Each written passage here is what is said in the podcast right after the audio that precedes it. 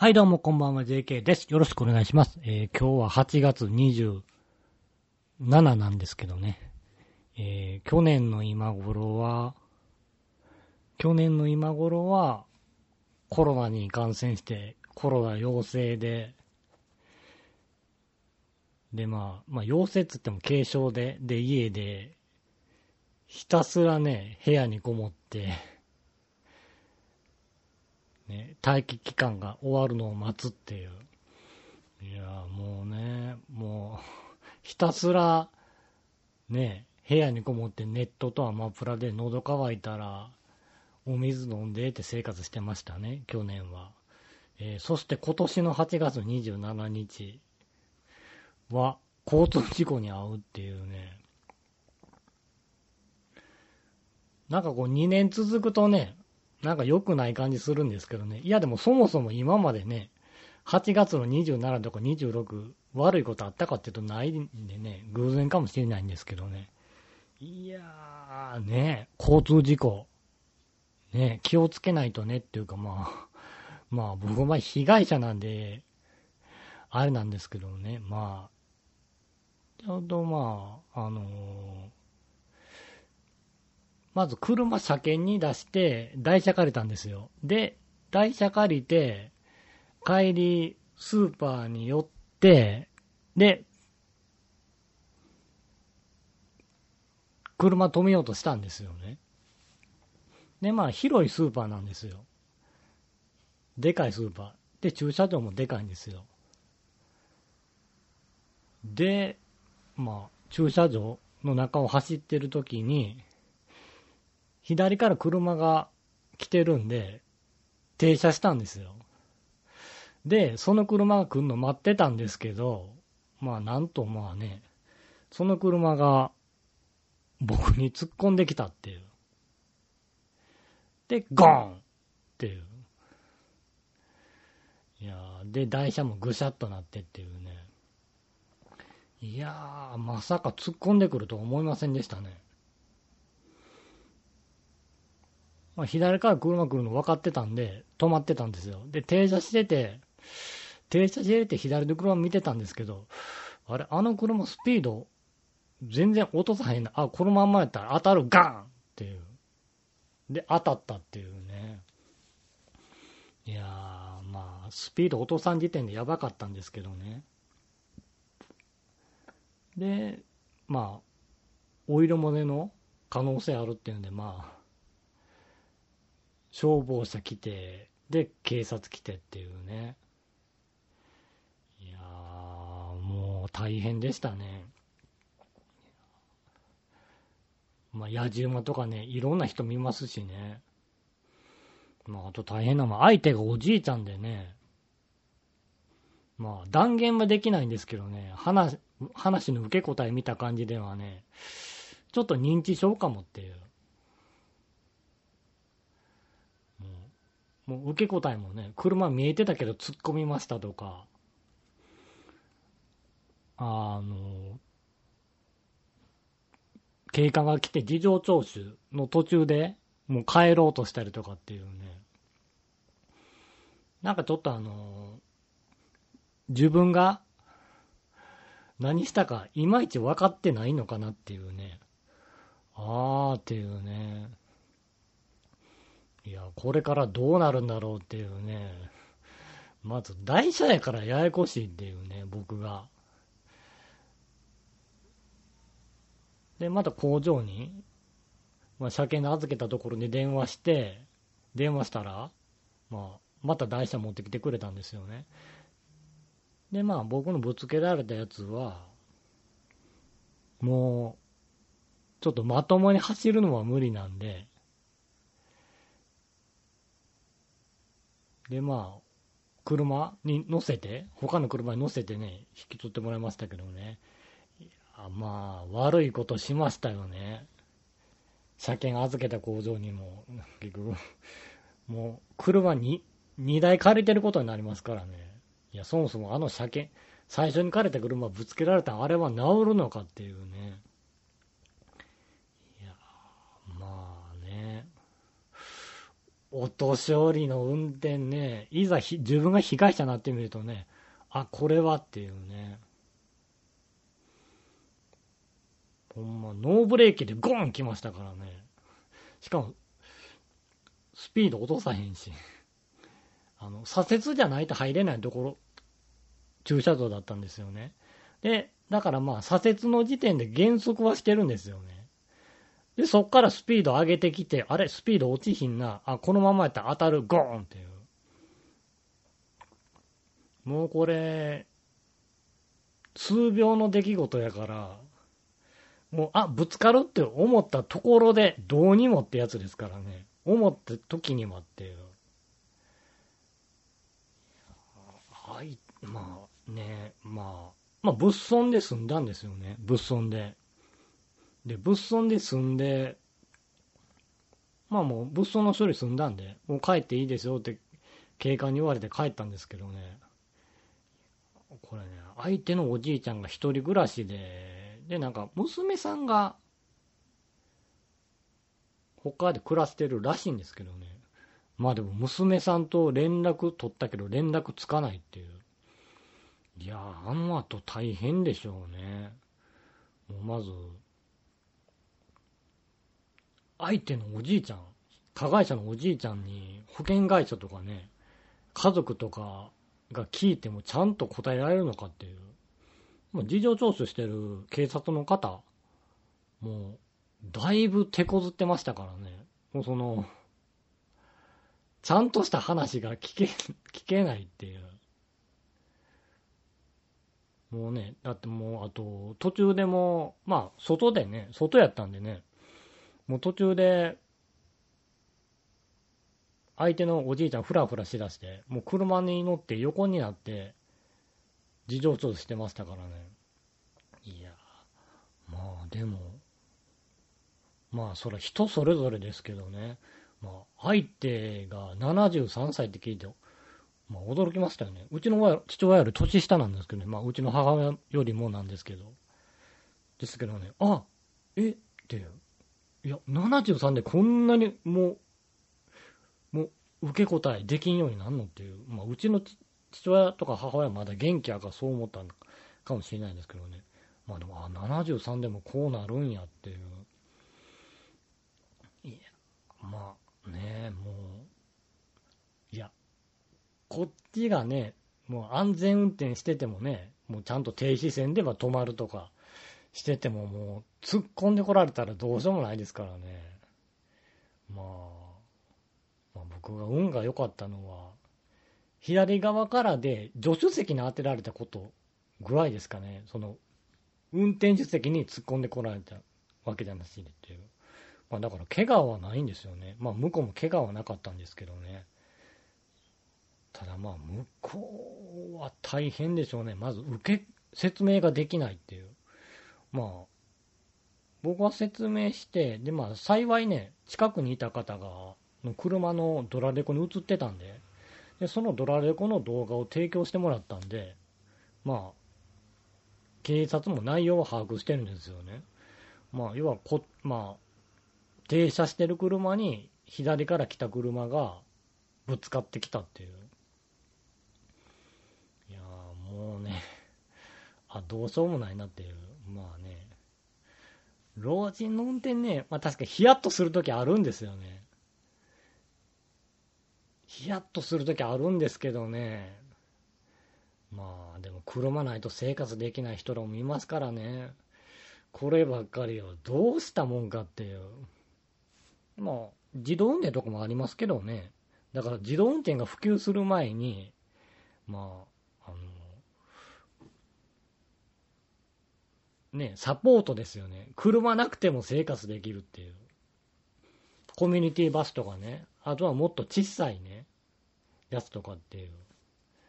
まあ、そういうの普及せんと、ね、免許も返納も進みませんからね。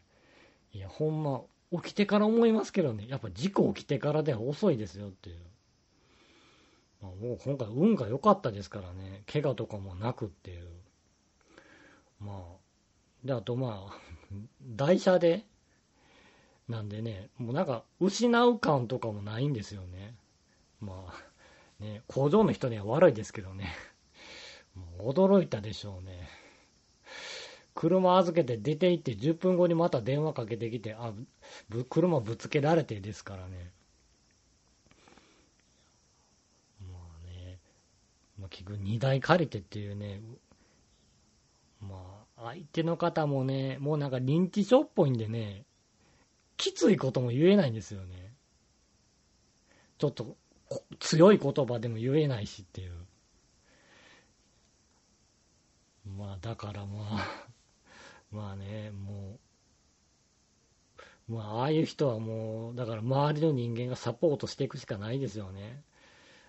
まあでも一人暮らしか、まあまあ予想ですけども、免許は返納させられるでしょうね、娘さんに。本人が拒否しようとしまいと。ちょっと車がないときついところでもね、あの事故を起こすんやったらちょっとねっていう。いや今回はもうね、物損で済んだんですよ。でももう人身があったらねっていう。いやもう、まあ、僕もね、まあもうね、車運転してて長いんで、被害者になったことも加害者になったこともありますからね。まあだから起きてからのね、起きてからのことをね、保険に電話したりとかって大変さと、あと周りに迷惑かけるの、被害者にとか、あとまあ自分の家族とか相手の家族とか心配させたりっていうのを考えるとね、もうちょっとね、もう判断まずいなって、自分の運転の判断ね、ちょっと怪しいなと思ってきたらね、返納すんだ方がいいんじゃないかなっていう。もうだから自分の便利さより他人に 迷, 迷惑をかけないかどうかやと思いますね、えー、で次の話題なんですけどね、ブレイキンダウンでね、所沢のタイソンって呼ばれてる久保って人がね、喧嘩さんぜん戦無敗っていうね、触れ込みやったんですけどね、ごぼうの党の奥のに負けましたね。いやー、呆然でしたね。え、負けんのって喧嘩さんぜん戦無敗って何やったんっていう。まあね、ブレイキンダウンは多いんですよね。その元ヤンキーとかがちょいちょい出てくるんで、すごいかましてくるんですよね。アピール、そのオーディションでアピールして目立ったら試合に出れるんで、だからみんなかますっていう。で、喧嘩さんぜん戦無敗。まあ、喧嘩ってほんまよ、不透明ですからね、どうとでも言えるっていう。あの、格闘技のキャリアの場合ね、ある程度のレベルにないと、プロになれないんで、格闘技で何戦何勝とかっていうとね、まあ、まあ、まあ、それなりに強いっていうのはわかるんですよね。ただ、喧嘩ってなるとね、喧嘩さんぜん戦無敗っていうね、喧嘩って何でもありですからね。あのー、極端なこと言うとね、あのー、大人が、そこら辺歩いてる幼稚園児、ボンボカーンって殴って、で、相手の子泣かしても、もうこれ喧嘩一生なんですよね。そしたらそこら辺歩いてる老人殴って動けなくしても一生なんですよ。言うたら殴り合いじゃなくてもいいんですよね。不意打ちでも一生だしっていう。まあだから喧嘩ってめっちゃアバウトですからね。でもまあさんぜん戦無敗っていうと幻想がねえっていう。だからもう期待されて、で、で、いざ出たら負ける、負けたっていう。まあね、喧嘩とそういう格闘技は別物って言ってもね、まあ喧嘩さんぜん戦無敗って言われるとまあね、幻想というか、まあ期待してしまうというかね、まあすごいに違いないと思ってしまうから、ますからね。しかも相手は、しかもね、久保って人、入れ、ずみね、タトゥー入ってるんでね、ああこれはっていうね、見た目もねいかついしっていうのでね、でいざやってみたら負けるっていうね。いやまあねかましてかまってなんでね、自分を強く見せてっていう、まあね喧嘩さん、まあ喧嘩せえへんのが一番いいんですけどね。いやまあでもさんぜん戦、ほんまにさんぜん戦無敗なんですかね。ちょっとサバ読んでないんですかね。まあ、あれでね、まあもうね最初で最後でもう出る気はないって言ってますけどね、確かにもう一回見たいのかって言われるとっていう、どうやったら幻想は崩れましたからね、さんぜん戦無敗っていう、こっからねっていう、まあねブレイキンだボブサップとかジェロム・レバンナも出てますからね。いやまあジェロム・レバンナ相変わらず強かったですけどね、ごじゅっさいになっても。でもねいっぷんいっぷんっていうのはうまいですよね。いっぷんの格闘技ボロが出ないですからね。いっぷんやといっぷんやとねなかなかバテないですからね。まあバテてもまあなんとかやねだましだましって感じですから。でもまあねやっぱねかまアピールしたしないとね出れないって状況やとね、やっぱみんなかましていってね、まあ、下駄履くんですよね。要はすごく見せるっていう。でいざ試合になるとあれそうでもないなっていう、あれっていう。まあでもねまあそもそもねまあね実績あって、でまあちゃんと格闘技で乗り上がれた人はブレーキダウン行きませんからね。うん、まあそもそも格闘技でなのし上がれた人ってブレーキダウンいかへんやろっていう、シュートなり雷神とか行くやろっていう、まあ本当エンタメ色の強い格闘技ですからねブレーキンダウンは。まあねバチバチのちゃんとした見たい人は他の見るでしょうしっていう。まあでも か, かましてしまうんでしょうね。まあ舐められたら終わりって世界ですからね、ヤンキーとかは。だからかましてしまうけど、でもかませばかますほどしんどくなりますからね。そんだけのねものを見せないといけないんでっていう、まあ、そう考えるとしんどいですけど、まあでも舐められたら終わりなんでやめらんないでしょうね。次は映画を見た話なんですけどね、君たちはどう生きるかを見たんですけどね。いや、みんな分かりました話っていうね。いや、とりあえずね、いや、ほんま直前までね、あの、話の内容が外に漏れなかったっていうのがすごいなっていう。いや、昨今ね、情報漏洩とかね、いろいろ言われているこの時代にね、いや、ああやって、ね、全く情報漏れずにね、いや、いけたっていうのは本当すごいなって思いますよね。で、まあ話の内容はとりあえずね、あのー、オープニングですけどね、お父さんがお母さんの妹と結婚するっていうのは、あれはちょっと思春期の子供にね、ヘビーよねっていう。って思ったりしましたよね。ああ、でもなんかね、あのー、話の感じだとあれってお父さんって養子なんですかね。いや、そう考えるとね、腑に落ちるんですよね。その養子に入って商売やってたんで、まあお母さん死んだんで。まあ、商売続けるために妹と結婚したのかなっていう、そう考えたら腑に落ちるんですけど、いやあそこまでね割り切って考えれるもんなんっていうのはね、そらあるんですよね。そらね、いやまあでもね、まあまあ主人公見た感じ、まあ、妹さんと、そん、小さい頃からね、そんな、しょっちゅう会ってたって感じでもないから、まあ、まだ受け入れやすいんですかね。まあ、でも主人公、まあね、お母さん亡くなって、空襲でね、でまあ本人も病んでしまって自分で自分のね頭傷つけたりっていうね、いやー病んでるね。しかも田舎行ってね、環境も変わるしっていう、で家が広いっていう、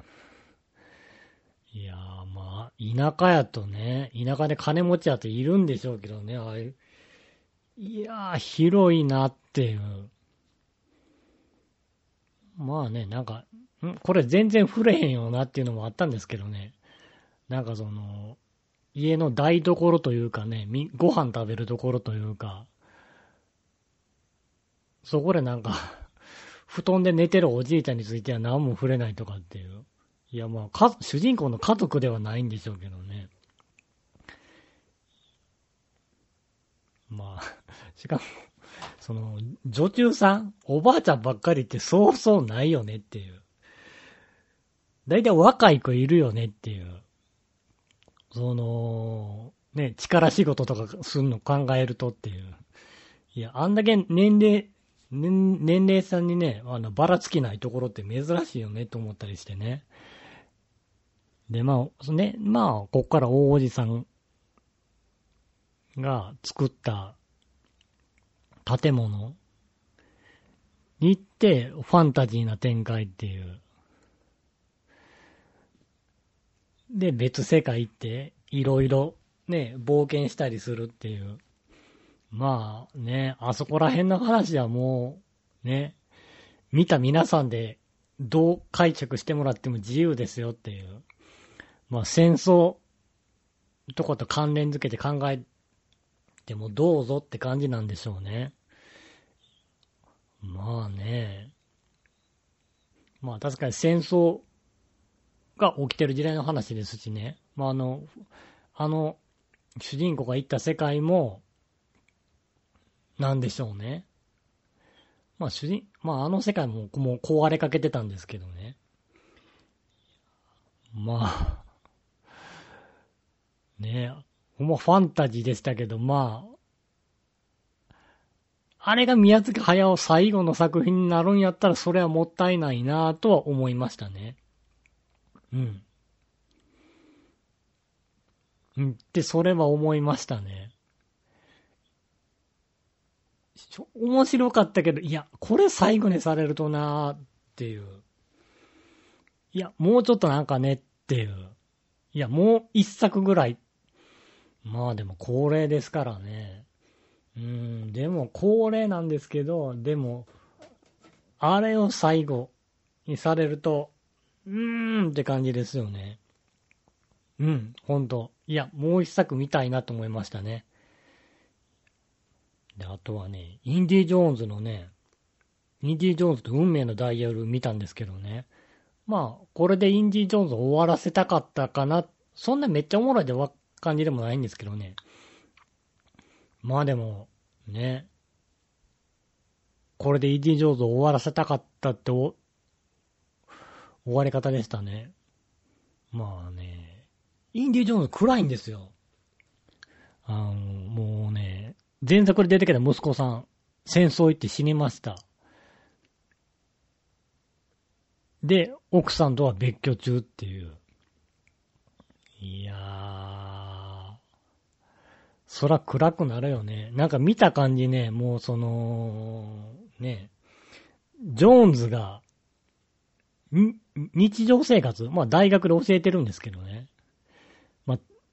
ね、日常には居場所ないように見えたんですよね。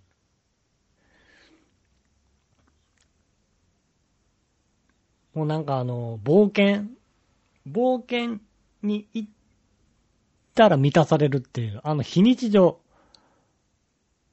の世界でしか満たされへんように見えて結構寂しくなりましたよね。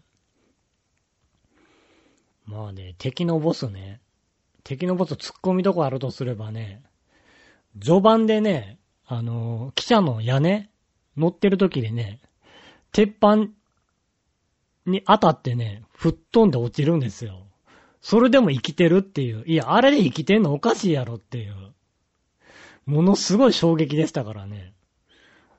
で、あれで生きてるんですけど、別になんか、ね、後遺症とかもなくね、ピンピンしてるっていう。いや、あれはどうなのっていう。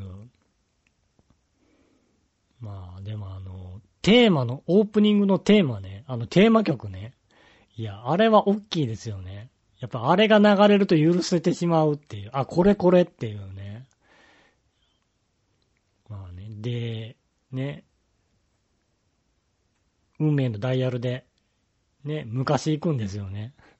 昔。まあ昔行ったんですけどね、あの、ね、敵が、ね、行こうとしてた時代とは違う時代に行ったんですよね。まあ、敵はヒトラーに会って歴史変えようとしてたんですけど、もうもっと前の時代ね、めっちゃ前の時代行ったんですよ。もうで、めっちゃ前の時代行った途端にね、敵のボスがおたおたしててね、あたふたしだすっていうね、もうそれが見てられへんっていう。さっきまで強気だったボスが、どこ行ったのってぐらいね、弱々しくなるっていう。まあね、まあ、寂しい部分はあるんですよね。序盤でね、隣の部屋の子がめっちゃうるさいんですよね。それを、起こしに行くね。起こしに行くというか、それに苦情言いに行く。ジョーンズの体がね、もうおじいちゃんなんですよね。まあね、ハリソン・フォードももうはちじゅう超えてんやったかな。ななじゅうだいかはちじゅうだい、まあもうね、おじいちゃんですからね。あーっていうね。あ、まあもうねっていう感じでしたね。まあでも。ね、前作の終わりか、終わらせ方嫌だったんですかね。いや、おなんつうかあの、息子が後を継ぐって感じでもなかったですからね。まあでも、息子さん戦争で死なすことなかったよなーっていう。そらね、あの、息子戦争で亡くなって奥さんと別居やったらね、そらもう日常生活どうでもええわってなりますよ。もう、そらね、闇もやむし。いや、だって家族築いてきたそれが崩れていくっていうね。いや、そっからね、日常生活楽しむっていうのはなかなか難しいですからね。まあでも、そうやってイン、ジョーンズが、あの、冒険の世界でしか楽しさ、居場所がないって考えるとね、それはそれでね、めっちゃね、悲しいもんですよ。だってずっと非日常に、非日常でしか満たされないっていうね。言うたら普段の生活がね、もう空虚なものっていうね、毎日の日々の暮らしがっていう。いや、それはねっていう、やっぱり日々の暮らしからね、